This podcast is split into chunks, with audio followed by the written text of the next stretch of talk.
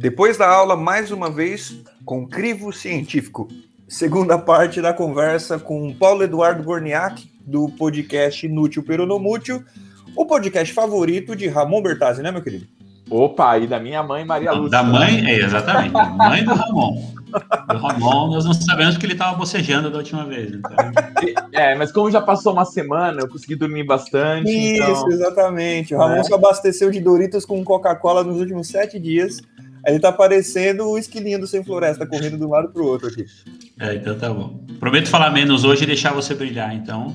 Isso. Já que a gente fala de crivo científico, é a área do Ramon, né? É, Ele terminou o último episódio dando carteirada na gente. Não, porque evidências científicas. e aí, Ramon, a gente começa se apropriando da cultura pop de novo? Sim, sim, por favor. Vamos lá. Nas últimas semanas, nós estamos gravando isso aqui no mês de maio, no finalzinho do mês de maio. Aquele Flow Podcast, um programa que eu tenho lá minhas críticas, certo? Então não, não vou tecer comentários mais, mais profundos, mas as grandes críticas que eu sempre tive se tornaram públicas quando a convidada Gabriela Prioli, pessoa de quem a gente não é absolutamente fã, né? Nenhum de nós é um grande admirador dela, mas ela falou um negócio bastante interessante, né? Quando a gente se propõe a debater um assunto sério, principalmente quando a gente tem um microfone, quando a gente tem a responsabilidade da mídia, da comunicação, não é só uma conversa que eu tô tendo no sofá, né? Então, ó, tem um palpite aqui, vou jogar a minha hipótese aqui na mesa, vamos ver para onde esse assunto vai. Às vezes a coisa sai de controle. Então a galera faz afirmações muito categóricas sem nenhum lastro na realidade. E antes que vocês amadureçam o papo, o Paulo inclusive tocou nesse assunto, né? Saiu, gente, no mês de maio, uma pesquisa da OCDE preocupante pra caramba. OCDE, para quem não sabe, é a Organização para Cooperação e Desenvolvimento Econômico, ou seja, a preocupação fundamental deles é do progresso material da sociedade. Só que a gente sabe muito bem que não se faz progresso material sem progresso intelectual. Eles chegaram à conclusão de que, ao redor do mundo, né, entre os países avaliados, os jovens de 15 anos de idade, 53% desses jovens, certo? Tem a margem de erro, então metade dos jovens não conseguem distinguir opinião de fato. Só que no Brasil, esse número é de 67%. Ou seja, a maioria esmagadora. Com a mesma margem de erro, a gente pode arredondar, uma conta meio perversa minha, mas 70% dos nossos jovens, quase 3 quartos dos nossos jovens, não sabem a diferença entre opinião e fato, que é justamente o que estava ilustrado naquele podcast. Para o Ramon, que trabalha com ciência, e o Paulo, tem um cuidado de, num podcast ali, que tende a ser a conversa de bar, ele tenta se lastrear num livro, é um negócio extremamente preocupante. Eu vou passar a bola primeiro para o Paulo, porque ele começou o assunto, eu tesourei ele semana passada, Desenvolve aí pra gente o seu raciocínio, Paulo. Bom, é, tem uma coisa que eu fico. Que é, que é isso que o Felipe acabou de falar. Quando você vai falar com alguém, quando você está na mesa de bar, ok, você está ali na mesa de bar, tem meia de pessoas, você não está amplificando sua, sua mensagem. Então você pode dar sua opinião e falar e discordar e, ou concordar ou falar que eu acho, sem se basear em nada. Mas a partir do momento que você vai postar alguma coisa, você vai disponibilizar para um público maior, você tem que ter sim um cuidado de. Você pode ter sua opinião, mas aí você tem que, por favor, embasar de alguma forma, em algum fato, não no WhatsApp, não no, numa, numa, fonte que não é confiável. Esse é o problema. É, ainda mais no Flow Podcast, que os caras têm uma audiência absurda. Então, você sabendo que eu, você tem uma responsabilidade, você tem um, um, poder ali na mão de influenciar muita gente. Assim, eu acho preocupante o dado que o Felipe falou agora de, um, de dois terços das pessoas não diferenciarem a ah, realidade de né, fato de opinião, mas eu não, não culpo, porque puta, é, é, difícil, é um saco você ir atrás, estudar e buscar fonte e querer. Então o cara tá mais preocupado lá, sei lá, em viver a vida dele ali, não sei o quê, e, e falar asneira mesmo, do, jogando bola, reunião de final de semana e tal.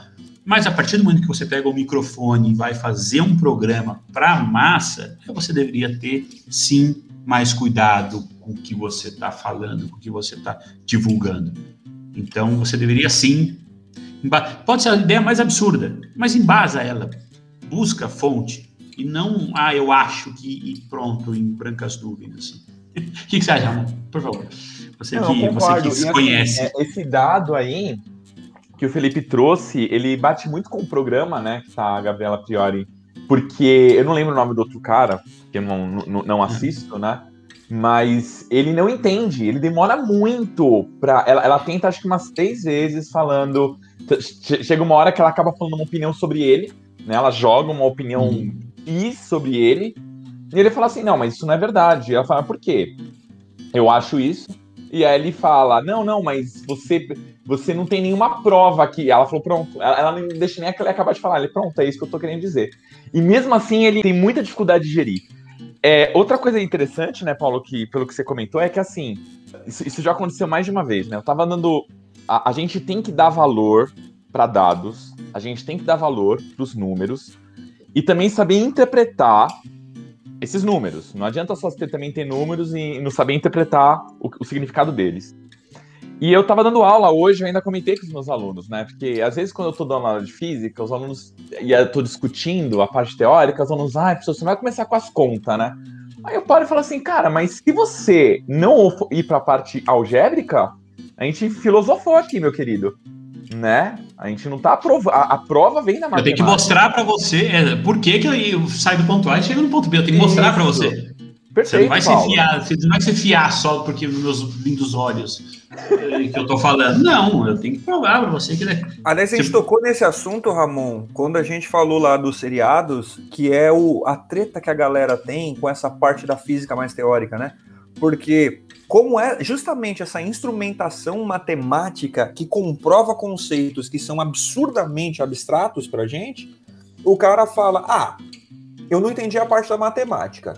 O conceito me parece que é um lance meio místico, meio mágico, meio de fé. Aí a gente tá num, num campo que não é absolutamente nada científico. Mas o que é pior, ele se traveste de ciência. Tem aquela frase do Carl Sagan, aliás, eu acho que é do Carl Sagan, se eu tô citando errado, me desculpem, que é mais ou menos mais perigoso que a falta de conhecimento é a ilusão de conhecimento, né? E, e com o, no- o algoritmo do YouTube, a gente tem muito isso, né? Com essas redes sociais em que você vai e coloca ah, qualquer coisa e você tem uma visibilidade muito alta, e quanto mais visibilidade você alcança, mais conteúdo você quer colocar, né? É super problemático. E aí eu tava comentando também, eu, eu falei assim, é, às, vezes, às vezes a gente olha para as exatas com, sabe, assim, tor- torcendo o nariz, né? Mas, mas eu fico imaginando a gente debater, sei lá, machismo estrutural sem dado que uma mulher é espancada a cada três minutos, entendeu? Então, é agredida, né? Não espancada, mas é agredida. E, e aí, e aí você abre, abre, Felipe, e aí você pode falar mais sobre isso, você abre para a pessoa falar assim, mas eu discordo desse dado. Eu já, eu já tive gente que a, a- você mostra o dado e ele fala, não, mas eu não concordo. Cara, é, na minha área, tô falando da língua, tá meio que na moda isso, né? Um aluno que foi seu também, o Luigi, ele falou para mim que uma vez ele estava testemunhando uma discussão e a pessoa falou discordo. Aí o interlocutor falou então, mas não tem como se discordar porque isso aqui são dados. Aí a pessoa respondeu, eu discordo dos dados, ou eu discordo dos fatos, um negócio assim. Fala, meu irmão, você não entendeu nada. E ó que interessante, eu uma vez, eu mais de uma vez, inclusive, eu desisti. Eu tava vendo numa página de etimologia. Aliás, aquilo que no episódio da semana passada a gente tá falando de onde vem a palavra, que ela vem do latim, mas ela pode ter influência de outras línguas e passa do persa para o árabe e assim por diante. Nessa construção etimológica, cabem discordâncias, né? Então um cara apresenta uma evidência, tem um cara que fala, ó, então aqui não parece que você fez a transposição direito, aqui tem uma cara de chute, tem uma fonte que diz o contrário. Só que tá meio que na moda. Aliás, isso sempre existiu. Só que com a internet é aquilo, né? Agora existe uma comunidade. Eu sou fã do Humberto Eco quando falou que a internet deu voz aos idiotas. É, o, idiota, é. idiota da aldeia. Ele fala. Pois é. E, da e, cara, tem gente antes da internet que fez a carreira com isso. Câmara Cascudo, né? Inclusive, a Fernanda, a dona Fernanda, né, esposa do Ramon, ela estudando gastronomia, ela se baseia muito em Câmara Cascudo pelo trabalho antropológico, cultural e tudo mais. Só que de vez em quando ele flerta com os lances de língua que tem uma cara de papo de vó. Ó, vou dar alguns exemplos que todo mundo já escutou. No, na semana passada a gente falou do For All, todo mundo escutou, que existia uma festa para todos, e a festa para todos se chamava For All. Né? E daí veio a palavra forró. Mas desde quando tem imigração inglesa em massa no Brasil? E como é que um ritmo que ele tem origem e essência num lugar que não tem nem energia elétrica, não tem contato com a colonização, de repente vai ter uma festa popular cujo nome é em língua inglesa, vem de forró bodó, é um, é um africanismo. E é muito mais, é muito mais lógico que venha da África. Todo mundo já ouviu em algum passeio desses, a gente também falou lá de Ouro Preto, você viaja para o interior, o guia vai lá te contar uma história mirabolante de é, aguardente e pinga. Porque os escravos estavam cozinhando a garapa, o álcool evapora, aí ele pinga do alto nas costas, da, né? nas costas e ele pinga nas feridas de chicotadas, e quando pinga, aí daí veio a pinga, e porque arde é água ardente. Você resolve isso numa googlada simples. Primeiro, existe a palavra aguardente e semelhantes em diversos idiomas. Muito antes do descobrimento da América, muito antes da escravidão. Já não se sustenta. E outra, a única forma que existe de destilar é fazendo alguma coisa pingar. Né? A destilação é baseada. Destilado é isso. Exato. Mas, mas, mas, aí você mas fica muito mais poético, fica muito mais romântico, fica muito mais vendável. É bonitinho. Você contar, é, você amarrar essa história toda e aí você conta. Mas, ah, é porque tem escravo no meio, porque tem é, é, a, do, a colonia, do, do forró seria, se eu não me engano, a versão que eu ouvi, dos soldados americanos quando eles vieram na Segunda Guerra e ficaram ali em Natal, montaram ah, uma base ali em Natal. É, tanto a versão que eu vi, porque acho que provavelmente eu vi lá, tá? Agora eu não lembro, mas uh-huh. os americanos montaram uma base em Natal, na Segunda Guerra. Então o forró, for all, tinha surgido da interação do pessoal com os americanos lá durante as, a base da Segunda Guerra. Então, mas ó, a historinha é muito interessante. É bacana. Mas, se liga, então, legal. O manual da fake news base, se baseia nisso. Eu vou contar uma para vocês que é sensacional. Teve um, uma matéria que a gente estava estudando uma vez na graduação, na faculdade, era estudo de cultura nacional. E a gente estava lendo lá antropólogos, sociólogos e tudo mais. Letras a gente não estuda só o alfabeto, tá? Então, talvez para muita gente seja o mundo esteja se transformando nesse momento.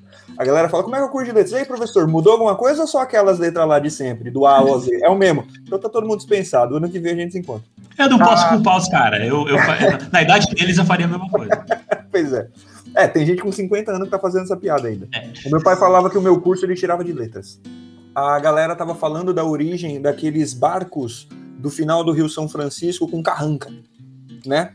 E um cara que estudava comigo era mineiro.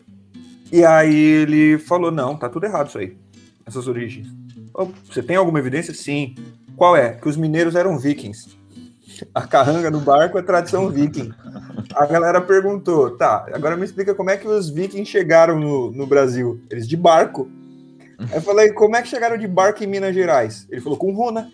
A runa teletransporta. Você nunca jogou videogame de runa? Você vê, claramente ele fez uma piada. Mas o princípio é o mesmo. É uma história bonitinha, que é extremamente é, é, fora da caixinha, né? E funciona. Não fosse o tom jocoso, a galera acreditaria. Ia ter gente que ia comprar a ideia. É. E o que, que, me, o que, que me, me, me, deixa extremamente preocupado é que a galera saiu da, do papo de bar, então aquele guia turístico que você pode estar tá ficando chato o passeio, aí ele te dá essa anedota bonitinha, todo mundo gargalha, aí ele prossegue e tal. A galera tá transformando isso em pauta política. Isso é foda.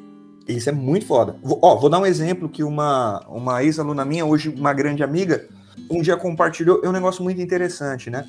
Ela compartilhou um texto na internet, um texto, assim, com português impecável, com técnica, com estilo, com fluência, que contava que dentre os muitos termos racistas, se der tempo a gente pode até trocar essa ideia depois, né? Dentre os muitos termos racistas oriundos da, da, do período escravocrata e que a gente ainda usa no português, que a gente tinha que se livrar, era a palavra nhaca.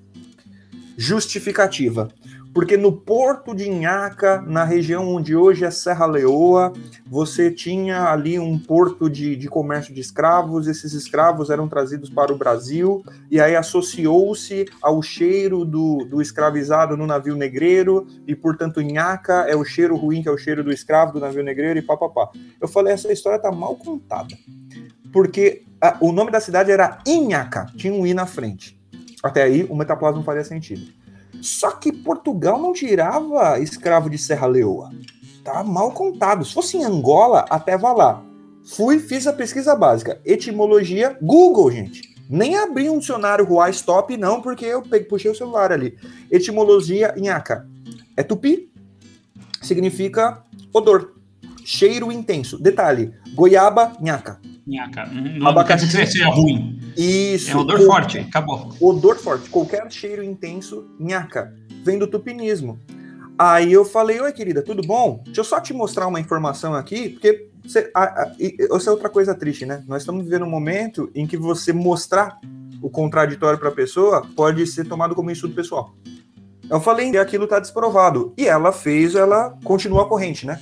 Ela esteve disposta a ir lá, ó, pessoal, ó, Aqui, ó, tem uma informação nova e tudo mais. Qual foi a é, resposta? legal. É, mas qual foi a resposta que ela recebeu, Ramon? Então, é interessante a gente sempre ter, né, esse tipo de informação, a controvérsia, mas talvez seja interessante a gente analisar as palavras, o vocábulo, a cultura, não só pelas evidências linguísticas e científicas. Então você vai se basear em quê? Não só por evidências, é. Aí a mulher falou assim: e se um escravizado teve contato com um índio, aí o índio associou o cheiro do escravizado ao odor forte e falou que ele tinha cheiro de nhaca e o termo pegou. Então, se a gente vai para o IC, pode ter vindo um alienígena e falou, nossa, os seres humanos cheiram a nhaca, e aí a palavra pegou. Qualquer coisa cabe no IC, cara. É, é, é, então. É muito complicado. E de novo, velho, aí eu tenho todo um discurso, ou, por exemplo, uma vez visitei uma, uma fazenda de café e eles disseram que se referem aos funcionários como funcionários ou colaboradores e não como empregados, porque empregados vem da expressão empregar gado. Não! Particípios terminam em ado, acordado, quebrado, empregar, empregado, não tem a ver com a palavra gado. Minha nossa! Não, mas aí você tem que desconstruir esse raciocínio. Então, relação de trabalho boa é uma relação em que você respeita o funcionário e você paga direito. Pronto. Você não precisa mudar a porra do nome. Aliás, é a, a sina que a gente tem, né? Quando tem que mudar a atitude, errado, né? Gente... É, então. No Brasil é assim. Eu, eu, sempre dou o exemplo da FEBEM, né? A Fundação Estadual pelo Bem-Estar do Menor. Era uma fundação e era estadual. Todo o resto faliu. né?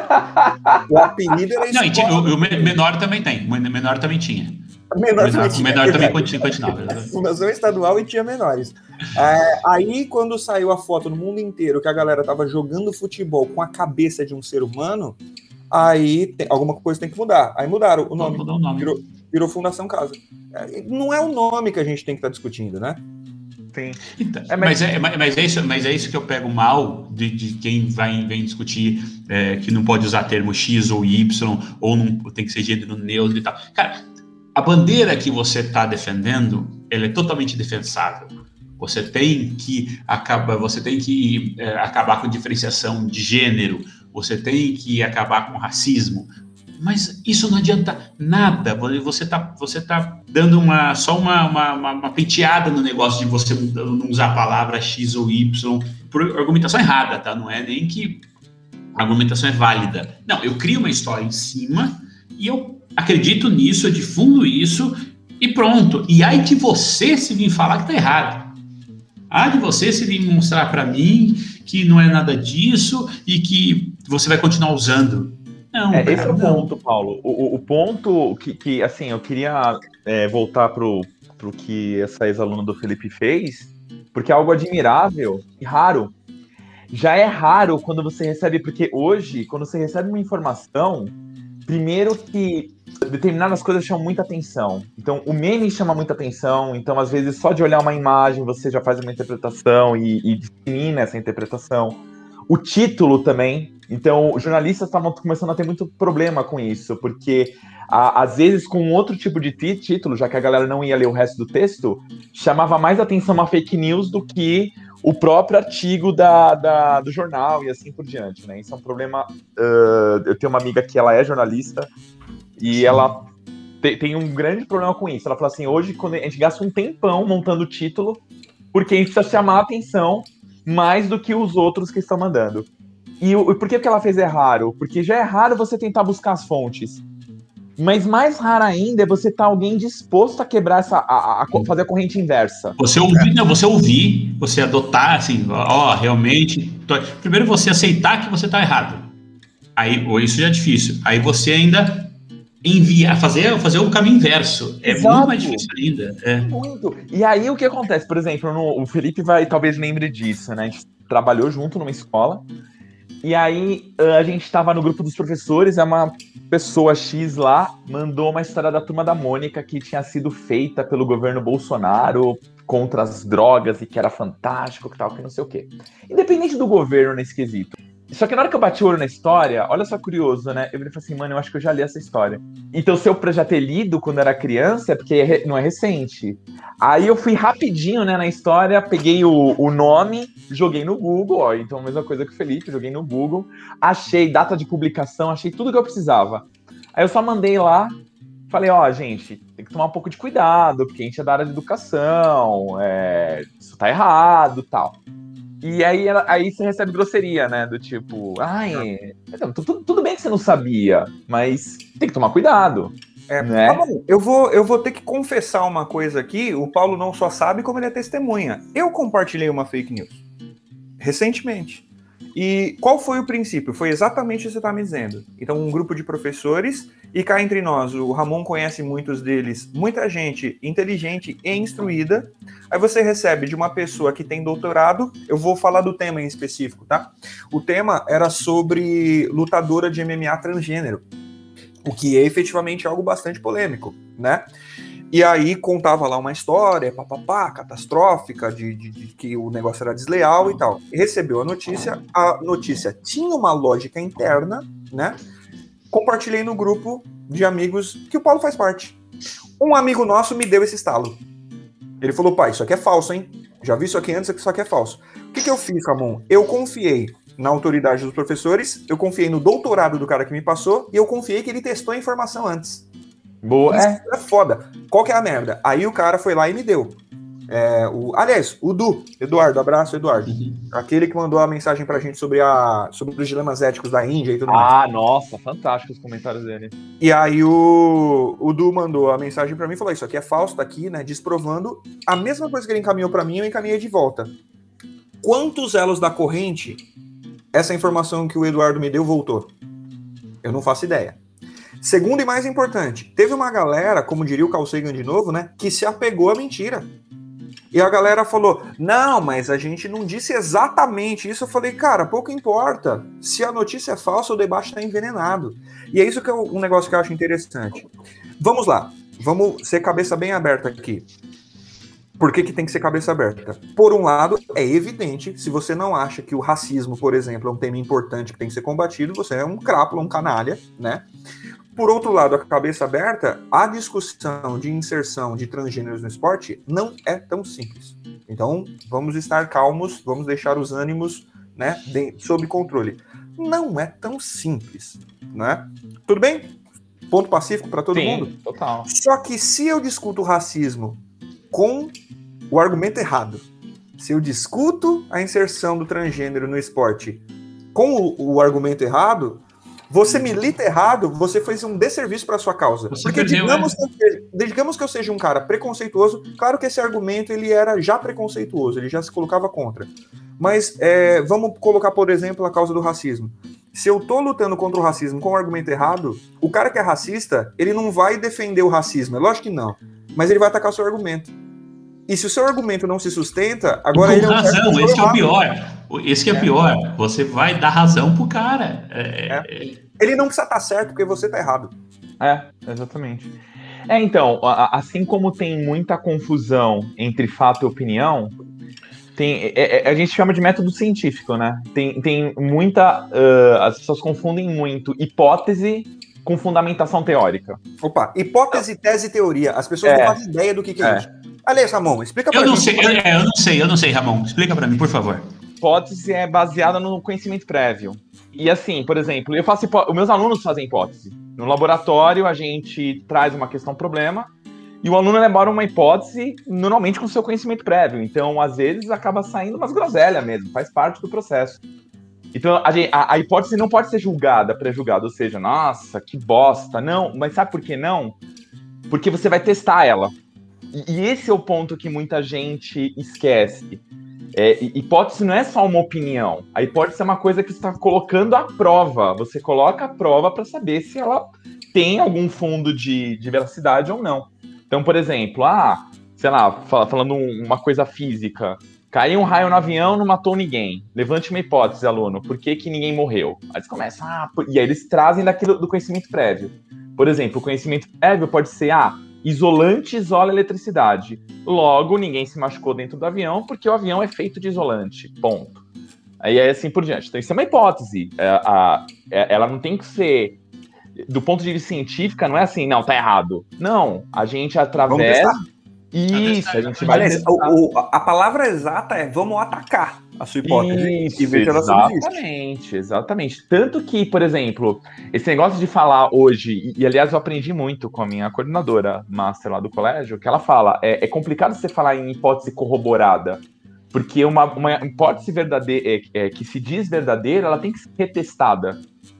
Então você fala assim, ó, até aqui, ok, mas cabe outros testes, a ciência está em constante evolução. E aí, fala assim, ah, então a hipótese pode ser uma opinião? Então, eu, eu queria pedir essa ajuda no caso do Felipe, que assim, no caso das exatas, a gente trabalha a hipótese com conhecimento prévio, mas há necessidade, ó, vê se que eu tô falando, há necessidade de um conhecimento prévio para você levanta- levantar alguma hipótese, ou seja, é complicado você fazer a hipótese sobre um tema complexo sem conhecer nada sobre isso, porque senão a sua hipótese não tem nem fundamento. Eu queria que, que o Felipe falasse alguma coisa na, na área de humanas. Ó, cara, eu não vou nem falar de humanas, eu vou dissecar a palavra. Perceba que dentro da palavra hipótese tem a palavra tese. E hipo, igual você já usou, hipônimo, é, não é o hipo do hipopótamo, tá? Que significa. Daí ia fazer essa piada, droga. É, não, é, esperando.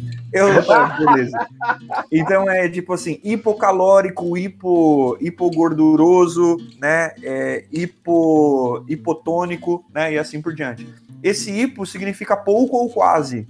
Então a hipótese é uma tese pequena, né? É uma quase ideia. Então ela tem um quê de palpite, mas ainda assim ela é uma ideia, né? Ela é algo que tem alguma elaboração, ela tem alguma complexidade, ela tem substância.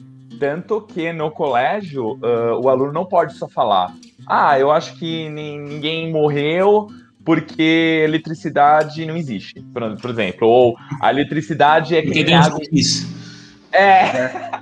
Ele tem que falar e fa- trazer uma justificativa através desses conhecimentos prévios, para mostrar exatamente essa ideia que ele tem para elaborar o argumento. E a tese já é o, a coisa mais. É, é o argumento mais. um pouco mais refinado, né? Fundamentado. É o Isso. Paulo falando de conhecimentos a- a- anedóticos de bar, mas tudo vai buscar um livro, né, Paulo? Isso, exatamente. Exatamente. É, o que, é a parte né? crítica, né? Vai lá, Paulão. Eu não sei mais o que dizer. Eu, eu tô só, ok, eu só tô concordando. É que assim, quando vocês começam, são dois, eu eu tô lidando com dois professores. Quando começa a dar aula, eu só paro e ouço. Essa é a parte legal do podcast. Eu, eu tô ouvindo, eu não sei nem o que dizer, eu, não- eu não É. sei nem como contra-argumentar. É, Muito obrigado. sabem o negócio. É, tá, Mu- vocês muito dão obrigado. aula, eu, eu só ouço. Fico lisonjeado. Mas, ó, a parte da teoria, inclusive eu, eu quero fazer uma militância aqui, é para que a gente pare de usar indiscriminadamente essa expressão eu tenho uma teoria. Porque você tem uma hipótese, você não tem uma teoria. né? Exato. A- a- Quando eu discuto a palavra teoria, eu uso até um- uma, uma coisa que é mais piada do que qualquer outra coisa. Uma das teorias interessantes, bastante interessantes, que o Ramon dá aula disso, é a teoria da gravidade. Discorde da teoria aí. É, então. Esse é Pula ponto. aí da janela e voa, que eu quero ver. A, teoria da relatividade. É, então. Teoria da gravitação universal, a gente chama de teoria exatamente por isso. Não é uma coisa que foi, assim, um dia. Aliás, tem um meme, né? Assim, é, a gente às vezes fica criticando meme, mas eu, eu, eu gosto de memes engraçados, tudo. Acho que tem um quê lúdico, mas a gente tem que saber filtrar. E tem um meme de com Newton que eu peguei e passei depois para meus alunos três darem um pouco de risada, mas exatamente para desconstruir. Eu mostrei para falar, ó, ciência não é isso. Então tá o Newton, né, tá a fotinho do Newton e ele começa a cantar uma música. Aí ele, eu não lembro que música é ele, please, colete, go, go! Aí cai uma maçã na cabeça dele, aí o olho dele começa a brilhar e vai vindo as equações, assim, ó. É. Né? Nossa, a maçã descobriu a gravidade. É, e assim, o que pouca, pouca gente sabe é que o Newton, ele criou a própria matemática para provar o que ele queria, porque com os conhecimentos uh, geométricos da época e com o cálculo da época. Ele criou o cálculo, é. Exatamente. É, cálculo. o cálculo de diferencial. Então, não como a gente conhece hoje, mas ele sim, criou. Sim, sim. É, é, é o, a, o apelido é que ele escreveu a Bíblia da Matemática, né?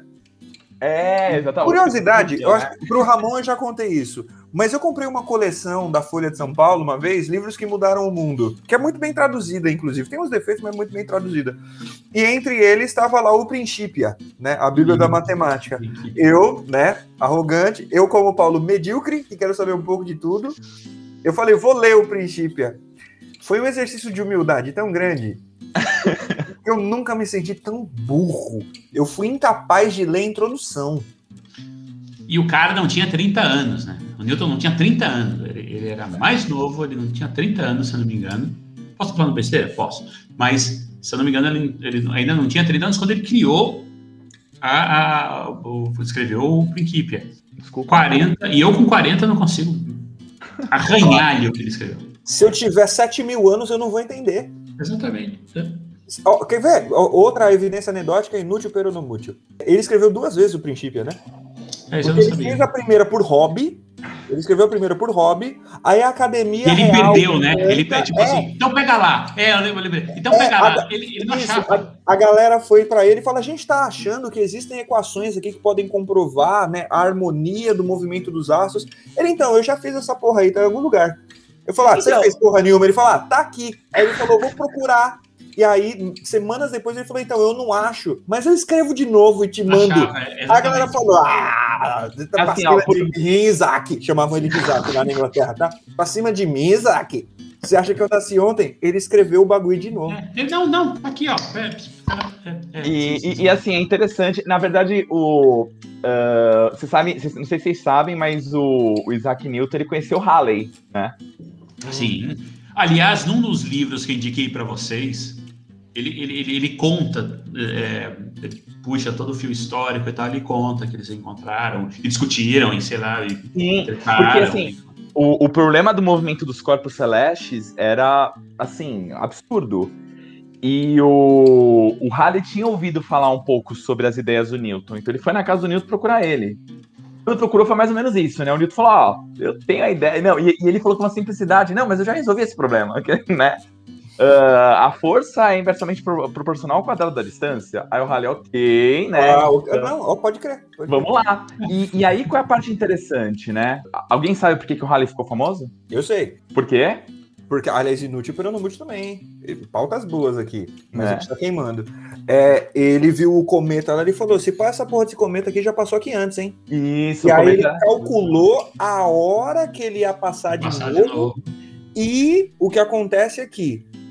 Ele já tinha morrido. A galera falou: Meu, vamos testar para ver se é isso mesmo. E olharam pro céu, o cometa tava lá de novo, por isso que recebeu o nome dele, o Cometa Halley. E sabe por que, que eu falei do Cometa Halley? Hum. E para justificar agora para quem tá ouvindo isso, porque a gente chama de teoria da gravitação universal. O que, que ele utilizou para descrever essa previsão do cometa? Lei de Newton. Ah Entendeu? Então esse é o ponto é, a partir do momento que ele, ele tem essa hipótese, ó, veja, e, e, é essa hora quem chega, ó, a minha hipótese, através de, de, de algum, algum conhecimento prévio que eu já tenho, é que esse cometa, na verdade, não é outro, é o mesmo. Uhum. Então, vou fazer aqui os meus experimentos, os meus cálculos e vou fazer uma previsão. Ok. Eu estou prevendo que o cometa vai passar aqui no dia tal, na hora tal, na inclinação tal, porque ele, até isso ele preveu na inclinação tal, dito e feito, passou. Como o Felipe falou, já tinha morrido. Cara, isso é um, uma, um, um, fato, um fato, ó. E, e é aí que tá o ponto. E aí você não, não, não discute Como você mais. derruba isso? Como, Como você você. isso? Exato. É. exato. A teoria, aliás, a definição de teoria. Mas a Terra é plana. É, né? então. A teoria, falar isso, né? a Vai, teoria vai explicar isso para um terraplanista, vai. Pois é. Pois é. E cá entre nós é cheio de terraplanista aí, eu vou entrar num, num, num lance já já que vocês vão concordar comigo. Não necessariamente a Terra plana, mas outras coisas. Veja, a teoria é uma tese tão bem elaborada que ela já foi atacada de tudo que é jeito, mas a gente não tem mais como bater, o negócio não cai. Por exemplo, tem Mas uma- cai. Não, Não, pode cai. cair, pode cair, pode cair. Isso. Não, é. Mas Até- perdura. Até, agora não caiu e foi muito bem atacada. Mas Aliás, o pode Einstein, cair. O Einstein derrubou o Newton, mas ele derrubou o Newton igual o Rock derrubou o Apollo. Não quer dizer que o Apollo deixou de ser o, o, o maior não, total. E, existe vários filósofos, né? um, é, entre eles Thomas Kuhn, que diz que não, não se compara a teoria, né? Você não fala que a teoria do Einstein é melhor. Elas partem de definições diferentes. e- Elas servem para resolver o quê? Movimento dos corpos, ok. Mas elas partem de princípios diferentes. O mais comum que eu gosto de falar para os alunos é: para Newton, massa é inércia. Ponto. Ele define massa como inércia. Para Einstein, massa é energia. É outra coisa. Entendeu? São pontos diferentes, são teorias completamente diferentes. E tem um italiano falando que o tempo não existe agora, vocês viram? Vi, vi, vi, vi, vi. Isso vai ver. Ó, de verdade, eu tô lendo para tentar entender o que o Ramon vai me explicar. Então isso vai ficar para um episódio lá para frente. Não, mas eu também tenho que ler essa. essa, essa uma, pergunta deve, uma pergunta que deve ser mais fácil para você explicar. Essa história da maçã do Newton é verdade? Então, dizem, dizem, eu já, eu já li em alguns lugares, então é, é bem. Pode, Ou, Que- ou é que- que a gente estava falando daquela historinha bem, bem envelopada? É, vamos criar um, é que Não for all da física. É, diz que eh, durante um período, teve um período, agora eu não consigo lembrar o motivo, que ele passou na casa, acho que do Shields, que foi quando ele fez as maiores contribuições dele. Que foi quando ele fez essa, as teorias dos movimentos dos corpos, foi nessa casa. Não lembro se foram dos pais ou de tios. E, e dizem que ele ficava observando o movimento das coisas, inclusive a tal da macieira. Mas não que caiu na cabeça, nem nada. Foi observação de queda de corpos, entendeu? É. e aí ele começou a pensar qual seria. É isso que eu sei também, eu não lembro mais agora de onde eu vi, mas nos livros que eu provavelmente indiquei para vocês, que eles contam. Não caiu na cabeça dele. Não, É, isso não, é, isso é só realmente de observação de que o corpo cai e tal, e deve ter alguma força aí agindo. Mas não É, tem isso de cair. né? E assim, apesar de. Isso é uma coisa muito engraçada, né? Que eu gosto muito de discutir com meus alunos. A gravidade hoje parece uma coisa tão. Ah, gravidade, mas prova, né? Prova. E, e- e e e a pegada do Newton foi exatamente essa: foi conseguir repensar sobre uma coisa chamada interação à distância.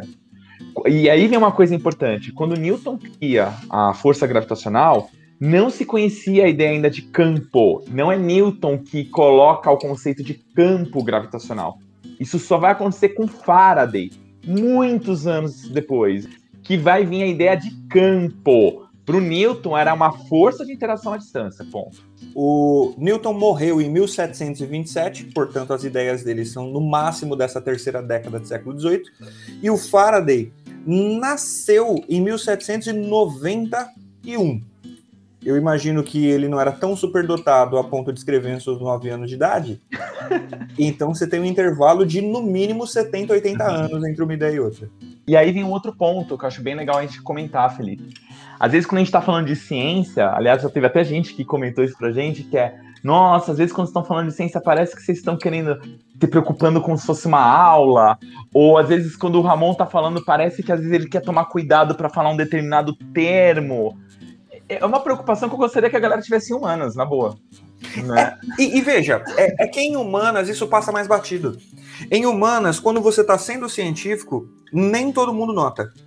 E justamente porque nem todo mundo nota, as pessoas se aventuram mais a afirmar qualquer coisa sem critério. Eu ia justamente fazer uma conexão disso, Ramon. O lance ainda, ainda no gancho da teoria, né? Tem uma, um bicho, é, é uma mariposa. Eu não sei o nome científico dela, mas é tipo assim, mariposa chilenae da- do Atlântico, né? Predicta, esse é o nome científico dela. E por que, que ela se chama Predicta, prevista? É porque o Darwin, nas viagens dele que ele fez lá, ele viu que tinha uma flor em um determinado lugar, lugar da América do Sul que era muito comprida e muito fechada, a ponto de insetos não conseguirem entrar nela para polinizar, nem borboletas, nem nada do tipo. Aí ele falou: olha, tem um bicho que eu não consegui encontrar aqui, mas é a única explicação para essa flor conseguir ser polinizada. Ela deve ter uma língua absurdamente comprida, ou deve ser, ser um bicho com um bico extremamente fino e pontiagudo, que consegue lá no fundo pegar o pólen dela, se, pegar o néctar, né, se encher de pólen e levar para outra planta. O Darwin morreu e décadas depois acharam a tal da mariposa. É a mariposa prevista. É exatamente a lógica do Halley, né? Aí você fala, ah, a evolução é só uma teoria. Sim, é que você não entendeu o que é uma teoria, né? É impossível, com todas as ideias que a gente já foi, já foi capaz de produzir até hoje, a gente dizer que a ideia do Darwin tá errada. Ela tá absolutamente certa, e só traduzindo, vamos fazer um serviço de utilidade pública aqui, dando uma aula sem dar aula. Ser humano não veio do macaco, você que tá me ouvindo, você é um macaco. O chimpanzé é teu primo, e as últimas evidências da paleontologia estão sugerindo que o chimpanzé veio de você, tá? Nós somos um ancestral do chimpanzé. Que da hora. Não, Muito mas bom. esse negócio de você prever alguma coisa, o Mandelev, quando ele fez a tabela periódica, ele deixou um monte de casa vazia. Ele falou, ó, seguindo o raciocínio aqui, aqui tem um elemento, aqui tem um elemento, aquele elemento, que eu não conheço, a gente não conhece, mas ele vai se comportar assim, ele vai se comportar assado, ele tem esse núcleo, ele tem esses prótons, ele tem esses... E batata, foi isso. Não teve... Perfeito, Paulo, o seu comentário, porque assim, olha só que interessante, né? É, quando eu dou aula de física, e assim, eu espero que os alunos gostem disso, porque eu gosto muito disso.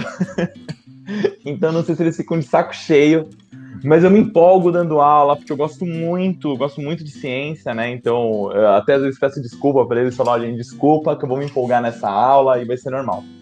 Mas eu tento mostrar para eles que, por exemplo, a gente está no modelo atômico, vai, modelo atômico. Eu viro para eles e falo assim, gente, quando você olha o modelo de Dalton hoje, que é a esfera maciça, né, a bola de bilhar, você fala, nossa, que modelo zoado, mano. Que cara tinha na cabeça? Merda, né? E aí eu, eu, eu mostro para eles através das convicções da época, do que se conhecia na época, que o modelo dele tinha embasamento teórico. Ou seja, não foi tirado da bunda, né? Como o Felipe gosta de usar esse termo. Você não tira isso de qualquer lugar. Você tem um embasamento. Não é eu acho. Ah, eu acho. É. Não é assim, eu acordo hoje, ah, olha, eu acho que tem elétrons no átomo. Não é assim, entendeu? E que ele tem, né? É, os alunos vêm lá, o modelo do pudim de passas, que eu não gosto desse, desse, dessas brincadeiras, porque parece que realmente o cara acordou um dia e falou: ah, eu acho que o átomo é um pudim de passas. E não é, você tem embasamento científico que, que corrobora essas ideias para Mas época. eu acho que quando ele fala que é pudim de passas, não ajuda você a visualizar o que ele está querendo fazer. Porque o cara. Ah, não, sim, sim. Ele, Mas ele não foi ele. Arcabouços de, de, de, de regras e tal, que eu não entenderia. Mas se o cara fala para mim... Mas soa pejorativo, né? O problema é esse. Soa pejorativo. É, mas eu, quero, eu, não quero aproximar do... Sim, assim, eu concordo. Do, mas do, do, às vezes tem tiro que sai pela culatra. Porque quando a gente começa... Aliás, em humanas acontece muito isso. Às vezes a gente faz juízos de valor para facilitar o gatilho, né? Então eu faço uma leitura anacrônica de um determinado pensamento, porque quando eu lembro aquilo de uma maneira cômica, é mais fácil de lembrar do que de uma maneira muito técnica. Só que, se você começa a fazer juízo de valor, dá a impressão que antes de 1996, todo mundo era debilóide. Ah, tá. É. É. Mas é que nem, por exemplo, antes do pudim passa, o modelo atômico era do. do a, a imagem que eles usavam era daquele. Era um japonês que criou da, do núcleo e daquelas órbitas. Rutherford. É, foi, foi, não foi o Rutherford. Rutherford o, que, que, desenhou aquele, que fez aquele desenho mesmo, foi um japonês, não foi? Que, da, que ele fazia das, da, da, das órbitas Aquele, aquela ideia do átomo, quando você pensa no átomo, que tem um núcleo. Que tem um núcleo, você E aí, né, foi o Rutherford que Foi o Rutherford, é. Rutherford. Tá, tá, Mas aí é então, depois do pudim de passas. É depois tá, do pudim de tá, passas. Então, então eu tô É que, é que o Rutherford, ele passava férias no Japão sempre, por isso você confundiu. É. Não, mas você, eu, vou, eu, ainda vou buscar e eu vou mostrar para você que... Não, então, mas a, o que o Paulo um... tá trazendo é muito louco, sabe por quê? Porque às vezes a gente só tem o nome final do cientista. E a uhum. gente não uh, trabalha com os que. Eu não conheço, por exemplo, né? Se, se, o Paulo puder trazer depois, eu vou ficar super feliz. Porque eu Tá, tá, gosto. nos, tá nos dos livros que eu, que eu indiquei pra vocês. Tá. Os caras falam assim, esse cara desenhou, assim, tipo, o desenho em si do negócio foi esse cara que fez. Eu não lembro Ah. o nome dele. Tá? Não, eu, eu, eu acho interessante você você utilizar o pudim de passas para poder enxergar, mas não começar por isso. Ó, Ah, tá, não, tá ok. Mas, É. mas, mas ajuda, assim, é isso Ah, que eu tô sim, falando. a Ajuda a é aproximar. O, o modelo de Rutherford ele foi baseado no modelo planetário. Ele era conhecido como modelo atômico planetário, porque para você imaginar elétrons girando em torno do núcleo, parecido com os planetas girando em torno do Sol. Eu acho isso super válido, né? Não, Mas, mas o que eu os tô falando, planetas o que eu giram tô em torno do Sol? O que eu tô falando é. Não a Terra, a Terra é um disco de pizza. Porque Ah, é ok, desculpa. O que eu tô, não, o que eu tô falando, assim, o modelo do Rutherford é esse, mas o desenho em si, o desenho gráfico, Ah, quem fez entendi. foi o tal do japonês. O me Hantaro? Deixa eu me defender, agora eu não lembro, cara. Hantaro não é um desenho de, criança? É, então, não lembro o anime. É, não, eu vou. Ó, eu tô procurando aqui, ó. ah, japonês Hagaoka Hantaro desenvolveu um modelo para o átomo baseado no planeta de Saturno. Pode ser, é, pode ser. Mas o, o desenho, aí. aquele, desenhinho, sabe? O, o que eu tô falando O é o desenho seria- do átomo que você pensa quando você fala assim, É, é, um não, átomo. mas eu acho que é essa eu pegada tô vendo mesmo. uma Esse imagem aqui e é, e é bem parecido, viu? Só que Ah, é esse modelo de Saturno. Seria modelo de Saturno. O que seria dos cientistas se não fossem os artistas? hã? né? Mas é, é isso que eu falo. Eu não sei exatamente quem fez o quê. Eu sou medíocre nesse sentido. Eu só sei é, ali. Sei, que- Ali. sei quem foi Rutherford. Ele era neo- neozelandês, não era? Era um Confesso que dois. essa trivialidade você levou longe, hein? Entendeu? É assim, assim. Aliás, v- vamos fazer um quiz rápido aqui. Quem é capaz de falar o nome de três neozelandeses da história? Eu- cara, a primeira coisa que me veio à cabeça, à cabeça de neozelandês foi Peter Jackson, que não é neozelandês. Ele foi só filmar O Senhor dos Anéis lá, entendeu? Eu sei um. Jonah Lomu. ignorância? Jonah Lomu, jogador de rugby. Acabou. Então, Ah, tá. o, É- o é- Rutherford, o Rutherford, acho que é neozelandês. Eu, vou- vocês, já que vocês estão colando ao vivo e a cores aqui, eu vou, vou- vou colar. tá? É, cola. O, o Bora é dinamarquês. Então, o Rutherford, ele. E é, ele é. O Rutherford, ele é. Ai, deixa eu achar. Não, aqui. olha, é isso mesmo. Nova é Zelândia, mesmo. ele mesmo. Ele mesmo. Rutherford é, é neozelandês. A gente Boa. tinha que brincar de passo ou repassa um dia. Essas perguntas de trivialidade. Pode crer.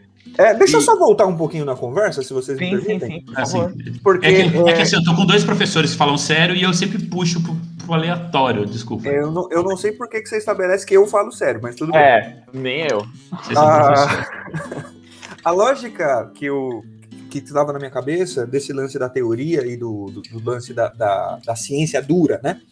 Da, da ciência química, física, biologia, ciências naturais, em contraposição com as ciências humanas, na ideia do palpite, é que as ciências humanas parece que elas não têm método para a grande maioria da população. E por parecer que elas não têm método, a galera tende a não respeitá-las e pior, tendem a distorcê-las. E eu fiz uma anotação aqui, Ramon, lá no comecinho, nos primeiros minutos, você fez uma observação, você falou, como é que eu vou discutir machismo estrutural sem argumentos, né? Você tem que ter argumento para explicar que o negócio existe, para defender que o negócio existe. Só que às vezes, para você defender o negócio com argumento errado, você faz uma besteira gigante. E isso me acendeu uma lanterna, eu fiz umas anotações aqui, você permite que eu compartilhe? Por favor. É, essas do racismo a gente já conversou, né? Eu comentei, inclusive, em outro episódio, o lance do criado mudo, né? Se existem termos que É são uma bobagem. absurdamente- É que é uma É, bobagem. então. É, cara, eu, eu lembro Mulato, moleque. criado mudo, é uma É, bobagem. o, o mulato é interessante, é bom você tocar nesse assunto. Porque, assim, o criado mudo é uma besteira, sem tamanho. Não existe nenhuma evidência, nem anedótica, nem, nem de tradição oral, nem escrita, de que existia um criado com a língua cortada ou que tinha que ficar calado no quarto. Né? Isso é uma besteira sem tamanho. A palavra mulato eu acho bem interessante. Não, porque- mas, não é, mas não é o que o pessoal fala que tem a ver com mula. É que, é que tá. Aí é o lance da, da Do- língua, né? Você tem o lado científico e você tem o lado ciência dura, né? De método científico, e tem o lado antropológico também. A galera fala que mulato é filho de mula. Isso é uma besteira descomunal, né? É, existiam, aliás, existem ao redor do mundo vários termos para mestiço. E toda cultura que estabelece um termo para mestiço é um termo pejorativo. Ah, inclusive, em São Paulo é muito interessante a galera usar o termo mestiço para filho de japonês, né? Sim. Então, falar, ah, é um mestiço. Eu, eu tinha até uma piada de mau gosto que eu fazia, ele é mestiço de pastor alemão com quê? Mestiço não significa absolutamente nada. Só que em São Paulo, particularmente, virou sinônimo de japonês. japonês e por que se faz isso? Né? Exato, é porque os japoneses não aceitam os mestiços como japoneses. Eles sujaram o sangue. Eu tenho nome isso, é racismo, não é? E nessa lógica de sujar o sangue, toda língua que estabeleceu uma palavra para mestiço é um termo discriminatório. Né? Então a palavra mulato, a palavra mameluco, a palavra cafuso, todas essas palavras que indicam né, é, mistura de raças, elas são essencialmente palavras de segregação. Não quer dizer que é filho de mula. Aí então, tem o lance... então, é, é desse sentido. Você você está defendendo um negócio que está certo do jeito errado. Do argumento errado. Exato. É esse, esse ponto. Exato. Aí é aquele esquema. A palavra mulato para homens foi historicamente é, é, no Brasil associada à virilidade e força física, que tem a ver com a herança escravocrata. É um mulato, Jorge Amado, né? Esse mulato forte, né? O pirulito. Esse mulato que, quer, que consegue defender a gente e tal. É, os outros não são mulatos. Aqueles que não são grandalhões não são chamados de mulatos. E quando você fala mulata, é a globeleza. Então ela tá com pouca roupa, ela tem uma coxona, ela rebola, é a Rita Baiana do Aloysio Azevedo, ela é muito sexualizada. Mas você dizer que é filho de mula, você estragou o argumento.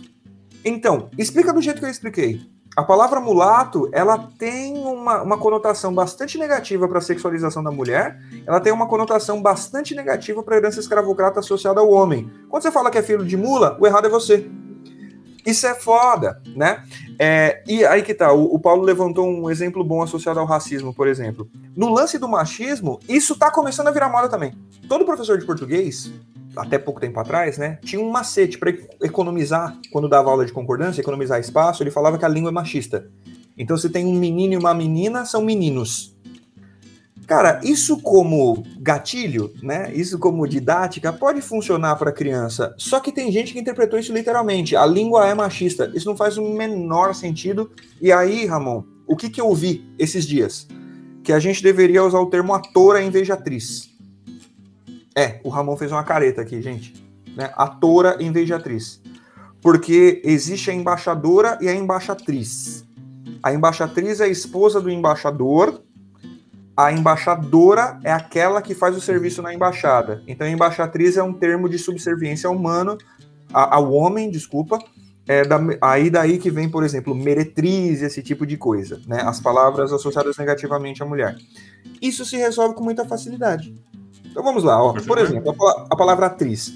Esse x, que vem do latim, é o equivalente no inglês do sufixo er. Então, driver, é, teacher, né? É, ele indica é, profissão, indica aquele que faz, não necessariamente profissão, mas aquele que faz alguma atividade. Então, imperatriz é aquela que impera. Aí você fala, tá, mas por que a imperatriz era a esposa do imperador? Por um motivo muito simples. Nos últimos sete mil anos, quem exerceu as funções políticas, meu Deus, eram homens. A imperatriz era a mulher dele. Agora eu vou fugir. Mediatriz, termo da matemática esse termo é, é, de alguma maneira discriminatório, o que, que é a linha mediatriz? É aquela que faz a média, aquela que traça a média, mediatriz. A palavra Beatriz, beijo para todas as bias que estão escutando a gente aqui.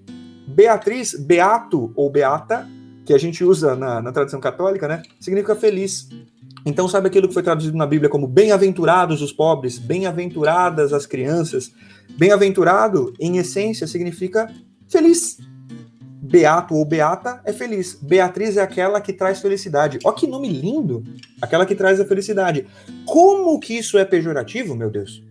Quer ver? Outra lógica. Esse lance de que a palavra termina em o é a palavra masculina e a gente joga para o masculino. O que, que aconteceu em português? Aliás, o Paulo falou, inclusive, no episódio anterior de, de gêneros neutros.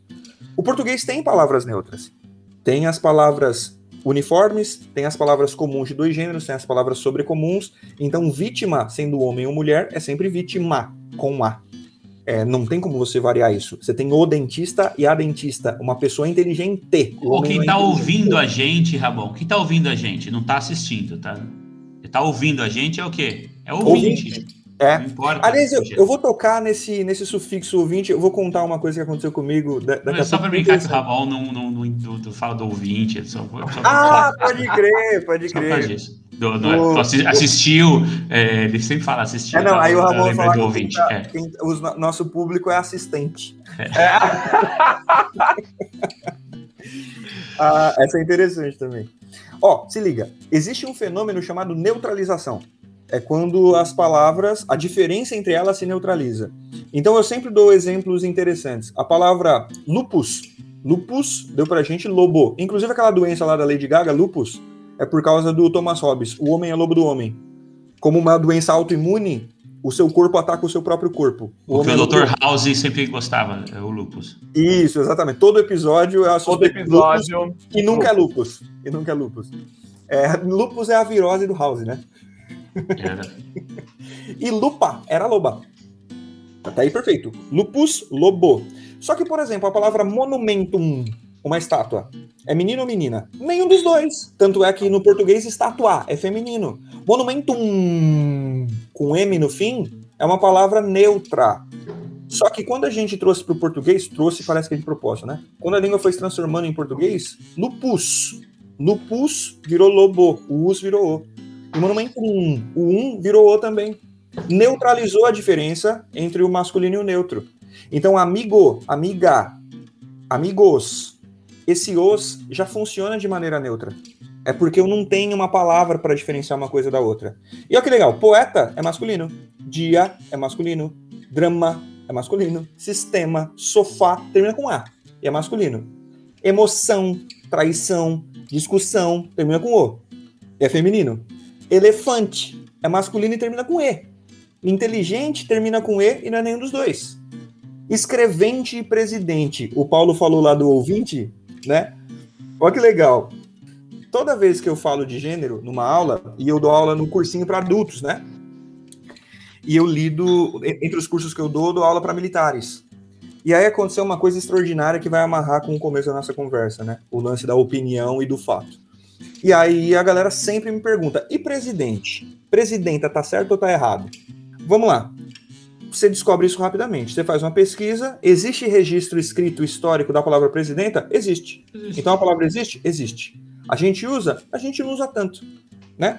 Aquele que vive é vivente, aquele que ouve é ouvinte, aquele que preside é presidente. Mas em algum momento uma mulher presidiu alguma coisa lá no século XIX, então ela virou presidenta. E botaram, no, e botaram no dicionário, tá no dicionário. Se, alguém usou, né? se alguém usou, a palavra existe. Vai pro dicionário, a palavra existe. Porque se frisou tanto em frisar que a Dilma era presidenta? Por representatividade. É a primeira Sim. vez que você tem uma mulher presidindo, então frisa o presidenta. Faz pleno sentido. É errado chamar de presidente? Não. É errado chamar de presidenta? Não. Expliquei exatamente isso na aula. Aí o cara fala: Não, mas antigamente não existia isso. Eu falei: Antigamente quando, filhão? Não, antigamente não tinha isso. Eu falei: Antigamente me dá um número. Qual data você está falando? Que eu tô te falando que no século XIX tinha isso. Em aí o cara 320 antes de Cristo. Aí, aí ok. É, exatamente, concordo. Né? Antes da República não tinha presidente. É. Concordo contigo. Também. Aí, aí, o cara vai lá e me fala: não, antes da Dilma não tinha nada disso. Eu falei, meu irmão, mas eu tô falando para você que antes da avó da Dilma nascer, já existia a palavra. Ele, não, antes da Dilma ninguém falava isso. Eu falei, então, ninguém falava perto de você. Não quer dizer que a palavra não existia. Aí você sacou? Como o cara certamente não gosta da Dilma, então ele precisa defender que não existe presidenta, ele não admite o raciocínio que eu acabei de expor para ele de que a palavra existe. Você sacou? Então eu preciso reconstruir os fatos para ele caber no meu gosto. E é para esse mundo que a gente está caminhando. Mas você sabe que eu, é, quando, quando começaram a ser de presidenta, falei, não, não existe, cara. Justamente desse raciocínio. Quem dirige é dirigente, quem gere é gerente, quem preside é presidente. Acabou. Aí, mas nada que um Google, você vai lá, procura dicionário, é, é, simples. E você tem que falar, não, existe presidenta, foi usado, acabou. É, não, tem, não tem o que discutir aqui. Não tem o que discutir. Você pode discutir se isso é foi tomado politicamente para por um lado para representar ou para não representar. Ok, isso é, não pode ser discutido que existe ou não existe. Existe, acabou. Próximo, próximo assunto. Próximo assunto. É, Aliás, é, ó, ótimo jeito de você encerrar um assunto que está gerando uma disputa desnecessária. São palavras mágicas, só que a gente tem que aprender a falar quando elas são necessárias. Eu não sei. Sim. Perfeito. Mas aí vem um discurso, um outro, uma outra coisa que aí vocês vão discutir em algum momento eu vou só ouvir. Em algum outro episódio. Como é difícil a galera falar eu não sei. Admitir que não sabe alguma coisa. É, um é muito difícil, cara. É, o, o, ego é uma coisa bem problemática. Sabe, ainda mais hoje em dia que você precisa ter opinião de tudo, que é, ter um posicionamento de tudo, que precisa conhecer tudo, porque tem informação. Tem, a informação tá aí. Então você precisa saber. É, é muito difícil você falar assim, não, não sei. E acabou, e tá bom, ok. Você não sabe, ponto. Se me interessar, eu vou atrás. Se não me interessar também, não vou atrás, bicho. É, fica aí, não sei, acabou. E é isso que leva a buscar qualquer fonte que você só ouviu falar e pronto, você abraça, porque você precisa saber ter uma opinião formada e você vai na fonte que foda-se, você não sabe é, se é confiável ou não. Se, não é, o, que o, o que o Paulo falou no, no começo né, do, do podcast é que é, a gente entende que é difícil, às vezes, você ir a fundo num assunto que é complexo. Mas, de novo, o que o Felipe falou resume bem. Você fala, eu não sei, não domino. Acabou. É, e, e, outra, gente, é, cuidado quando vai falar um estudo, mostra que método científico foi utilizado nesse estudo. Porque a, a gente, a gente tem estudos e estudos também, né? Historicamente, houve estudo que aditivo de chumbo era bom. É, a, cara, a gente está vivendo um interessante. A indústria do tabaco pagou cientistas durante muito tempo para vender a ideia de que o cigarro não fazia mal. Aí você uhum. pensa, ah, isso, isso aí, esse barco já foi. Acabou de sair que aqueles primeiros estudos em abril do ano passado que demonstravam que nicotina estava ajudando a matar o coronavírus, dois dos cientistas da equipe eram patrocinados pela indústria do tabaco. É absurdamente assustador. Aliás, existe um, um, uma forma de argumentação que é o argumento de autoridade, né?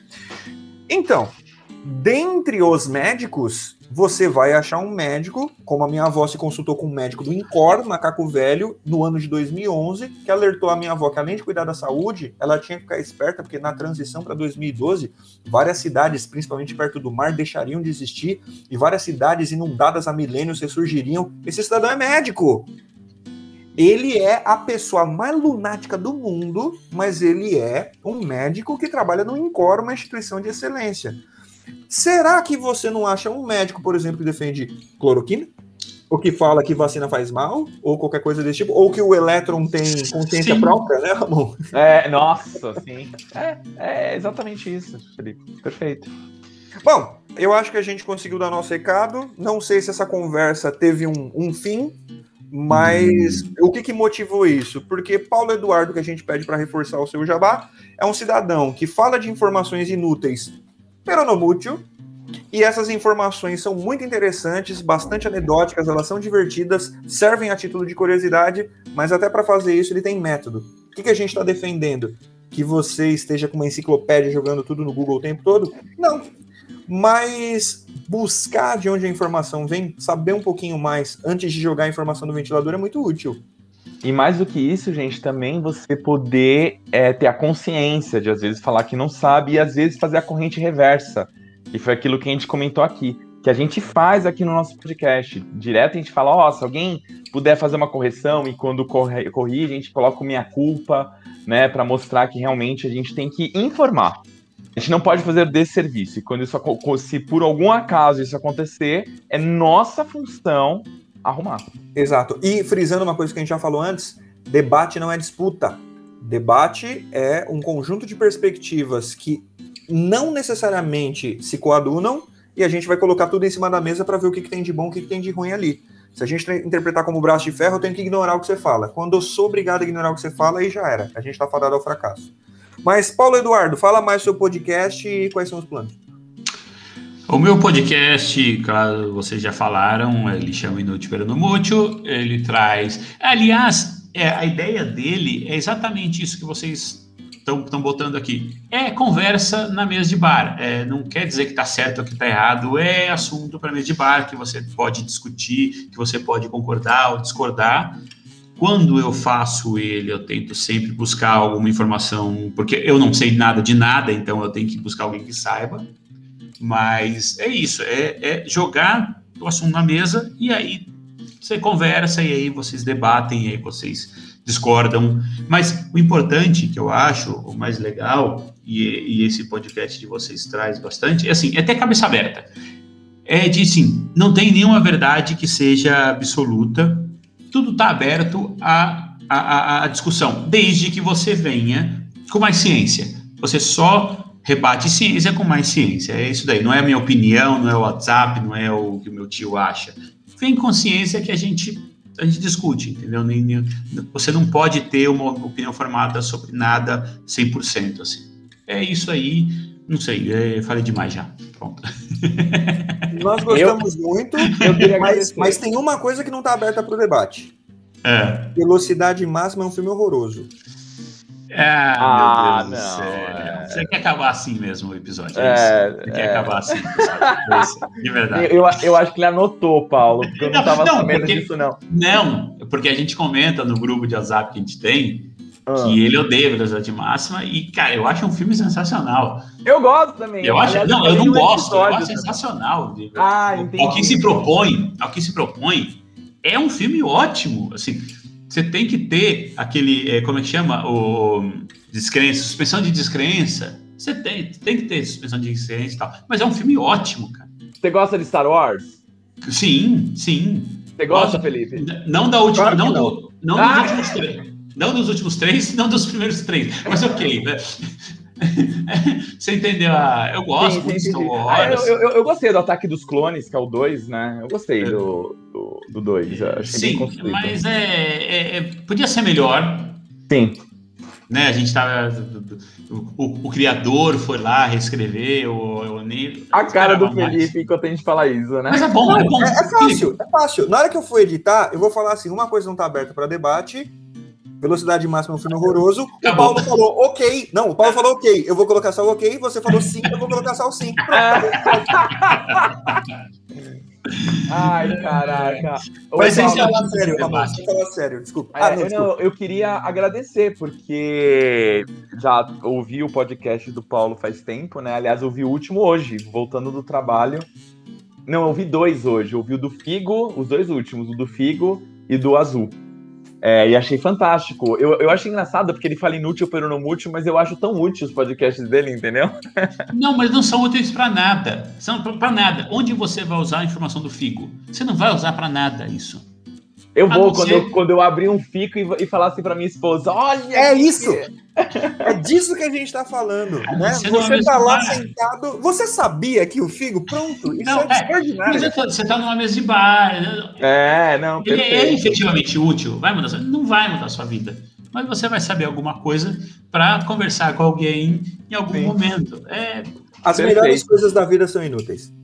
Foi muito bom te conhecer, Paulo. Você é um cara sensacional, assim, gostei muito da conversa e espero que a gente possa ter mais conversas. Sim, sim, sim, sim. Eu só não convido vocês para irem no Notiperano Mútil porque eu gravo sozinho, que eu não tenho horário muito certo para gravar. Então, é, eu ainda não tenho convidado. Se vocês tiverem sugestões para a gente fazer, é, para eu chamar convidados, por favor, dê sugestões, eu chamo vocês. Mas Estou aqui para conversar mais, se vocês quiserem. Mas eu não quero, né?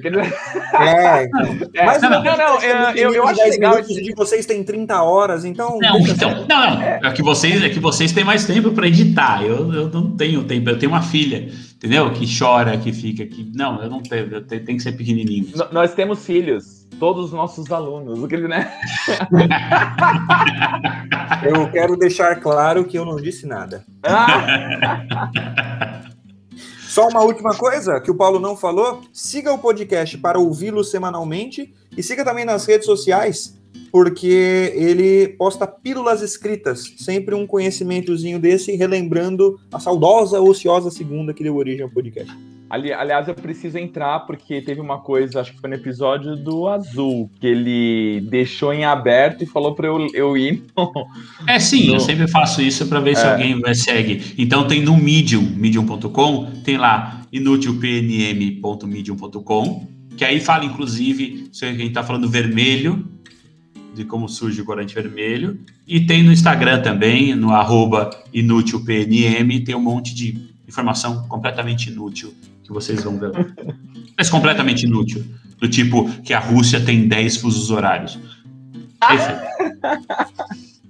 É, muito bom, Paulo. Muito bom. Valeu, Felipe. Valeu, valeu Ramon, muito obrigado. Valeu, Sempre um prazer, obrigado pela audiência de vocês. Até a semana que vem com outro assunto extraordinário, talvez não tão inútil, mas. Tomara, tomara. Inútil já chega no podcast. Por favor, vocês são professores, tragam, tragam assuntos úteis para a vida. Abraço, Obrigado, pessoal. Valeu.